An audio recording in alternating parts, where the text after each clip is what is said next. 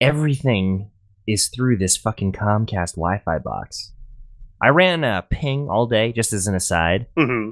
Ran ping all day, hitting Google's DNS servers, just to see what would, just to see what it would report. Uh-huh. Yeah, at worst, I would get like 4 or 5 minutes of 90% packet loss. It was often like 2 or 3%. Jeez. Just like. Jesus Christ. This is the Comcast experience. That's, you know? God damn it, dude. There's like 4 other fucking people in this building, right? Well, not right now, but at the time, right? There's like 4 people in this building. This is before they install the entire like coffee production system downstairs, which is going to be like this massive facility like installation mm-hmm. with 12 people running around all the time. Dude, that's crazy. That is crazy. Yeah. It's like, guys, come on. Let me do this.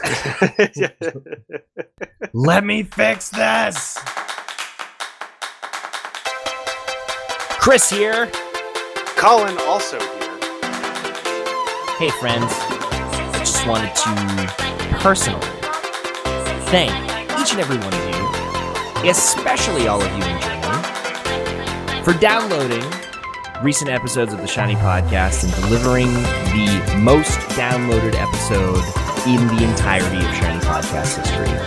You're wonderful, you're beautiful, and we love you. Dankeschön. Coming up, we're going to just discuss a couple of things that are on our mind. Some good, some bad, some high, some low. But we'll give you our honest opinion, and we're going to save all the news for next week. This you'd have to call a tiny shiny. Thank goodness our legislators don't feel that we need any competition, or rather, they want competition. I think not with net neutrality. I don't know what they think, dude. I don't know if anyone is thinking, but I have to admit, I'm pretty blown away by the news. Oh, honestly. Yeah. Did not expect that. No, I did not expect it to even like pass the Senate at all. Nope. Nope. Never thought that was going to happen. Nope. I'm impressed. I am impressed. I'm upset that I live in an era where in order to be impressed, it takes 3 people in one party to vote against that party with the rest of the party to make something as ubiquitously wanted as net neutrality pass one house of Congress. It's been hammers. Yeah, they bit of an uphill battle in the other house.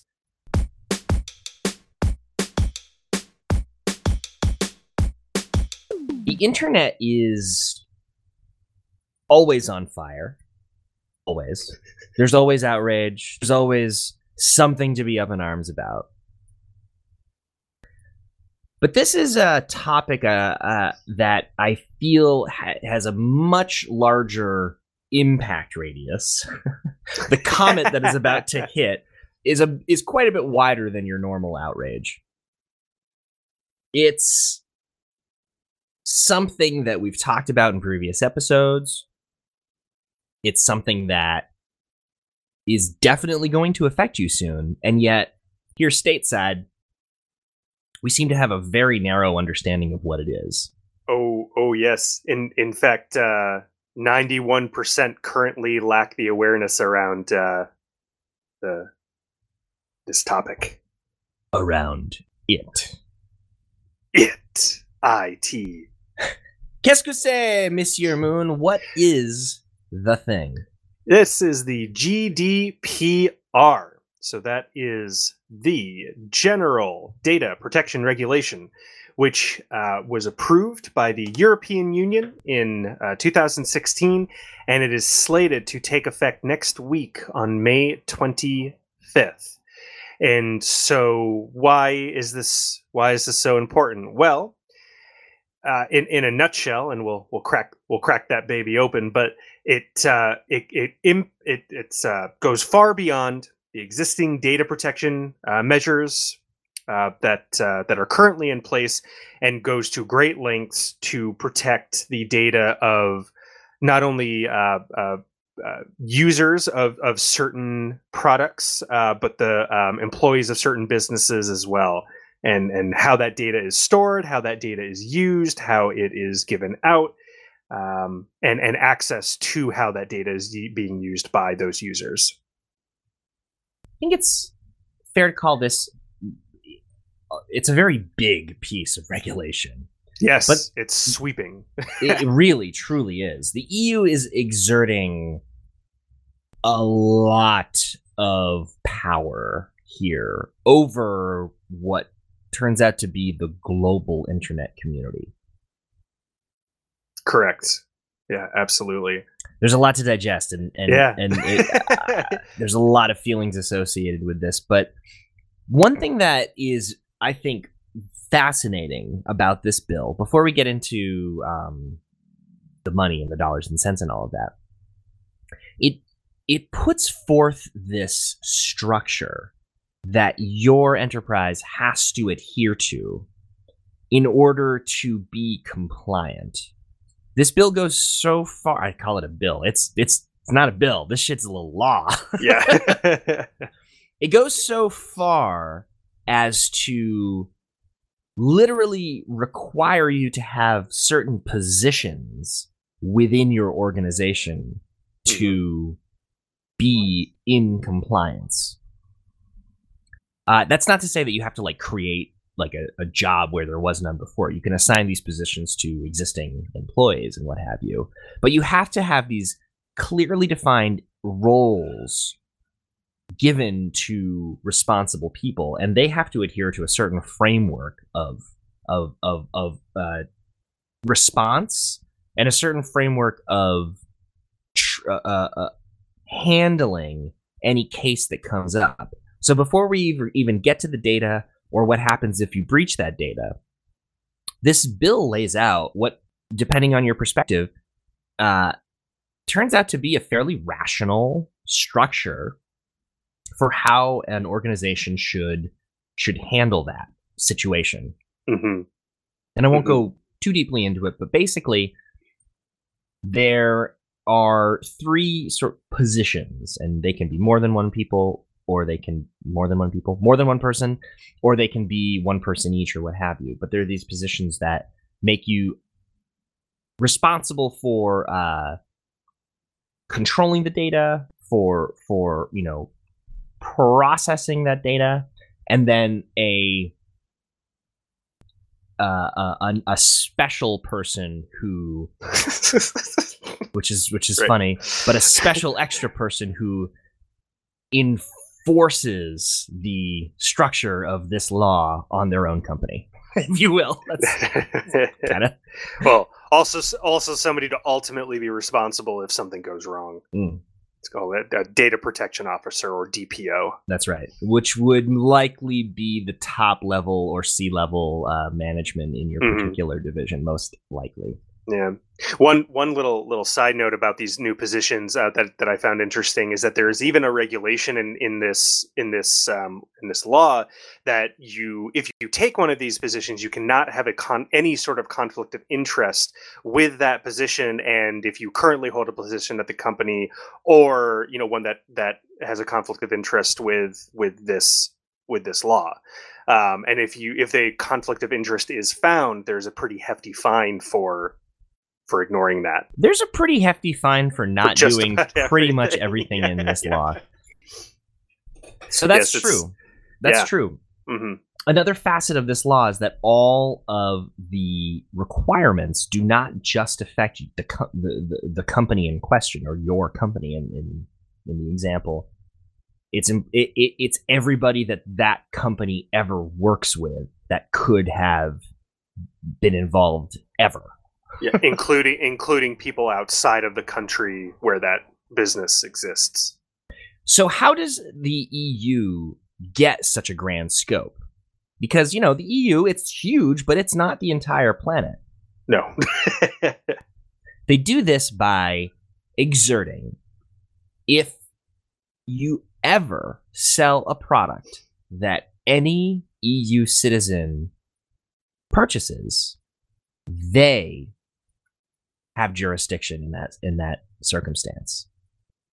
Because we live in a global internet, we live in this realm, this era when we can connect to anybody and anywhere on the planet. Well, that's a whole lot of folks. That's a lot of people, guys. I hear it passed around, you know, in some companies, like, I guess it means we're just going to stop selling to Europeans. And I'm like, okay, yeah. Good luck with that one. Yeah.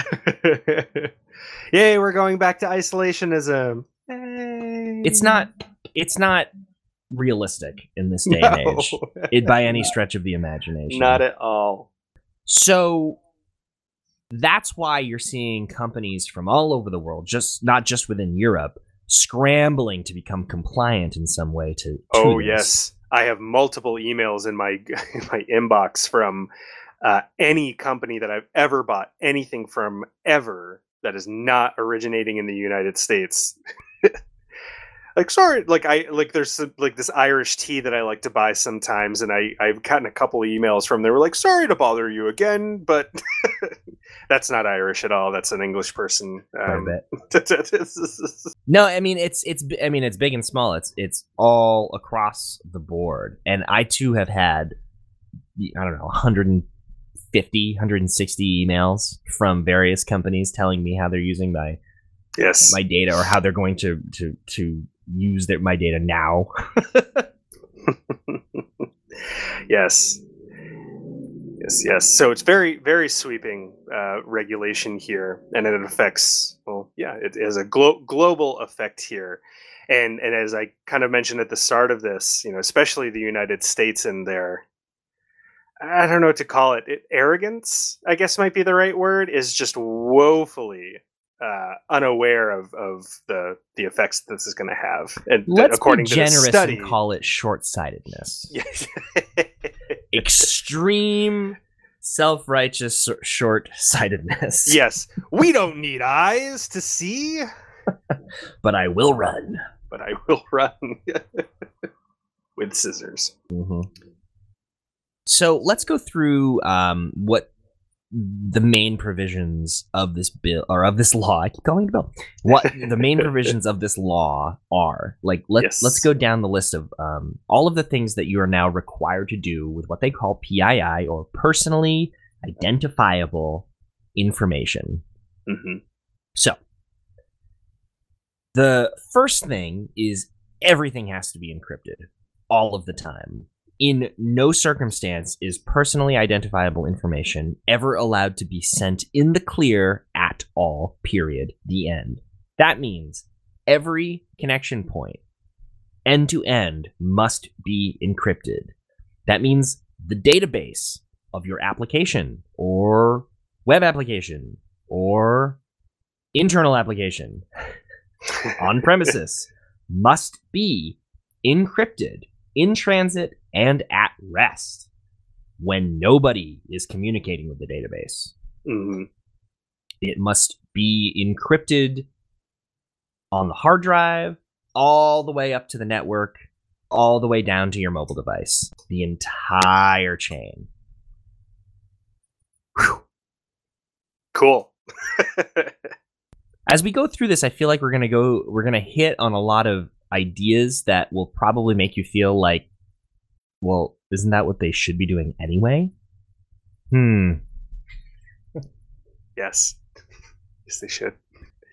One of the other big things here, data breaches or loss of those PIIs must be reported to customers within 72 hours. Have to be.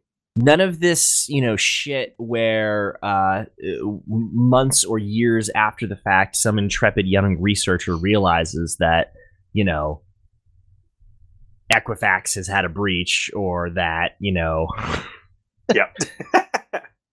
that you know, this company X has leaked data in some way. No. Oh, we totally forgot to tell you about that. Oh no, it's cool. Don't worry about it. No more Uber covering it up. It's if you learn of any breach of personally identifiable information, you have 72 hours to report it in full. That's it. Mm-hmm. Yes. Yeah. Another big one here. The right to be forgotten. Any customer has the right to have their data completely removed or deleted from a company's infrastructure. Not like when you log back onto Facebook for the first time in 5 years after deleting your account and going through that arduous process of making sure that your account is deleted, only to have Facebook suddenly and out of the blue remember a phone number that you haven't used in 4 years. Not like that. Not like that. Not like that. And along those lines, you also have the ability to get access to what data those companies have. So if you want to know what a certain company has, you can go to them and request that information and how it's being used. There's another provision that I find interesting, which is the right of portability. Yes. Mm-hmm. So what this, I feel like, is probably the heaviest technical burden ultimately. Mm-hmm. When you think about all of the ways that, people have built their systems with their needs in mind, the right of portability states that all personally identifiable information has to be stored in a way that can be ported or handed off to another company or entity. Right. So, you can't lock it up in some weird-ass proprietary format. You've got to use some standard, some method that another person can use. So, let's just say we'll use Facebook as an example. Let's just say I wanted to take all of my data in Facebook and put it into some app that would give me, maybe some insights or some number crunching on a particular thing, right? Mm-hmm. Well, to date, there's not a very good way of doing it without giving that app direct access to the account, right? But in this paradigm, you would be able to remove the data from Facebook, take that archive and hand it off to a third party that could then crunch those numbers in whatever way you wanted. It's an interesting concept, mm-hmm. but I really like it. I'm always a big fan of when people are forced to use standard data types, and there you go. And then also, penalties if you are found to be. Wait, let's just also say that these companies have to tell you exactly, specifically in black and white, exactly what they're doing with your data, which is huge. So they have to lay out somewhere publicly exactly what they're doing with it. Yeah. And what you're supposed to do if you want to access your rights under this law, if you want to exercise any of these provisions, they need to have that very clearly spelled out for you. Yes. No legalese mumbo jumbo. Right. Yes. Yeah, it has to be very clear. And now, Mr. Moon, take it away. What's this gonna cost you? Penalties if you are found to be non-compliant is up to 20 million euro. Or 4% of global annual turnover, whichever is higher. That's per instance of breach, folks. Yes, they are not messing around. So let's consider the database that was leaked by Equifax, which included somewhere around 160 million people's personally identifiable information. Let's do the math. 160 million times 20 million, or 4% of annual global revenue.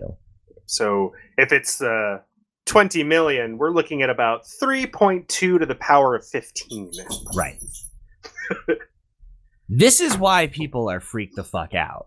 Because it'll sink you if you fuck up. The EU has reserved the right to do basically anything that they want in terms of levying damages for these instances. And it's 4% of annual global annual turnover per incident that's what I call teeth. And good. They're taking it seriously. Just glad somebody is. So I do this brings up some sort of globalist sovereignty questions, I think. Of course. I think that,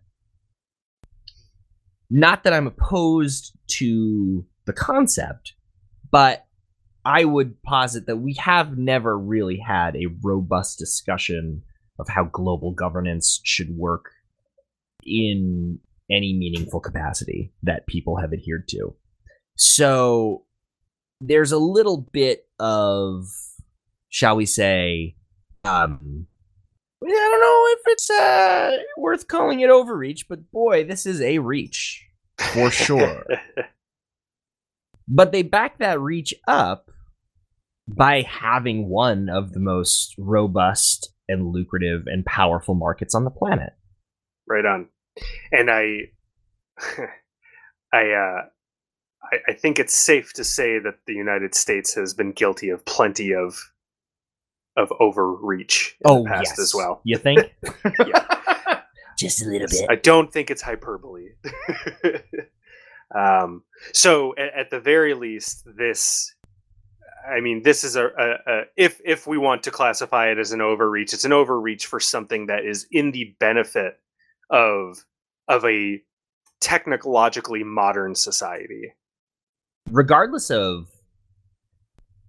what, regardless of what's ultimately levied as damage, I'm very pleased to see a framework for just managing this. I mean, that it's got to, in some way, it alleviates the need for individual organizations to roll this shit on their own.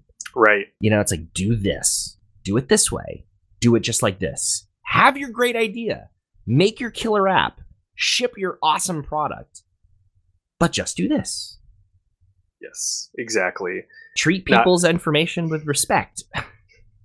Not like in this country where they're allowed to self-regulate. And we've seen how well that goes. Which is to say they do not. Equifax, correct. We're looking at you. So the GDPR is really going to change things.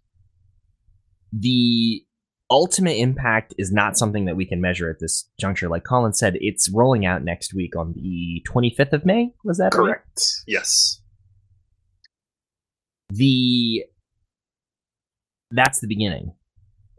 It will be very interesting to see what the EU does. By the time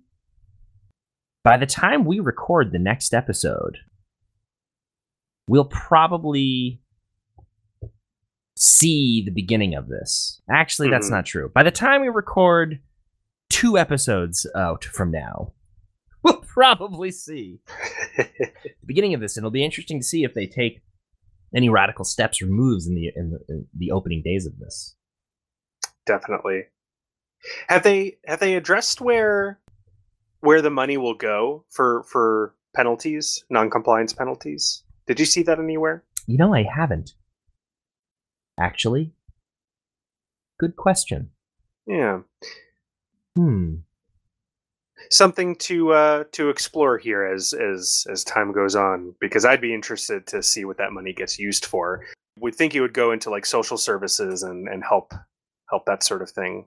Heck, how about a revolving loan fund for fledgling ISPs? That sounds good to me.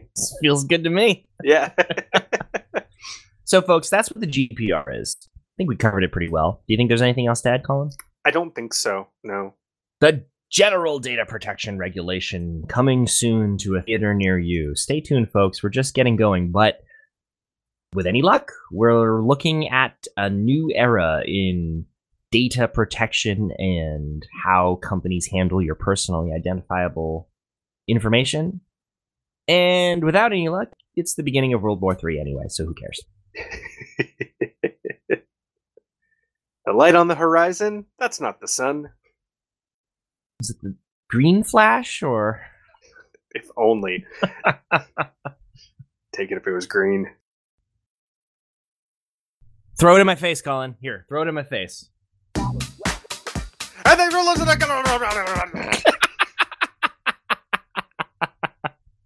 I like it. Okay, one more time.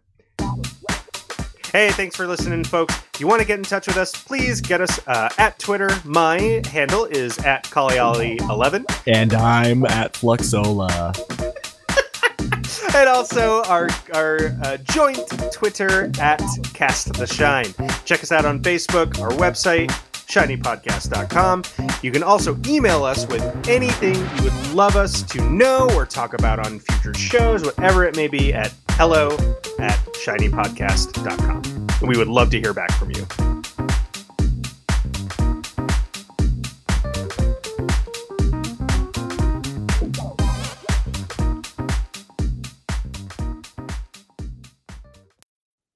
All right, let's thank our German friends. Okay.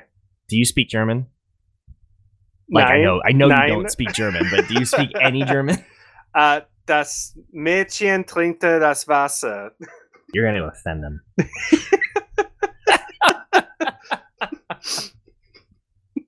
That's all I know. I'm so sorry. I know Scheibenwischer. Windshield wiper. I know if I could step. Oh, wow. Never mind. I don't know that one.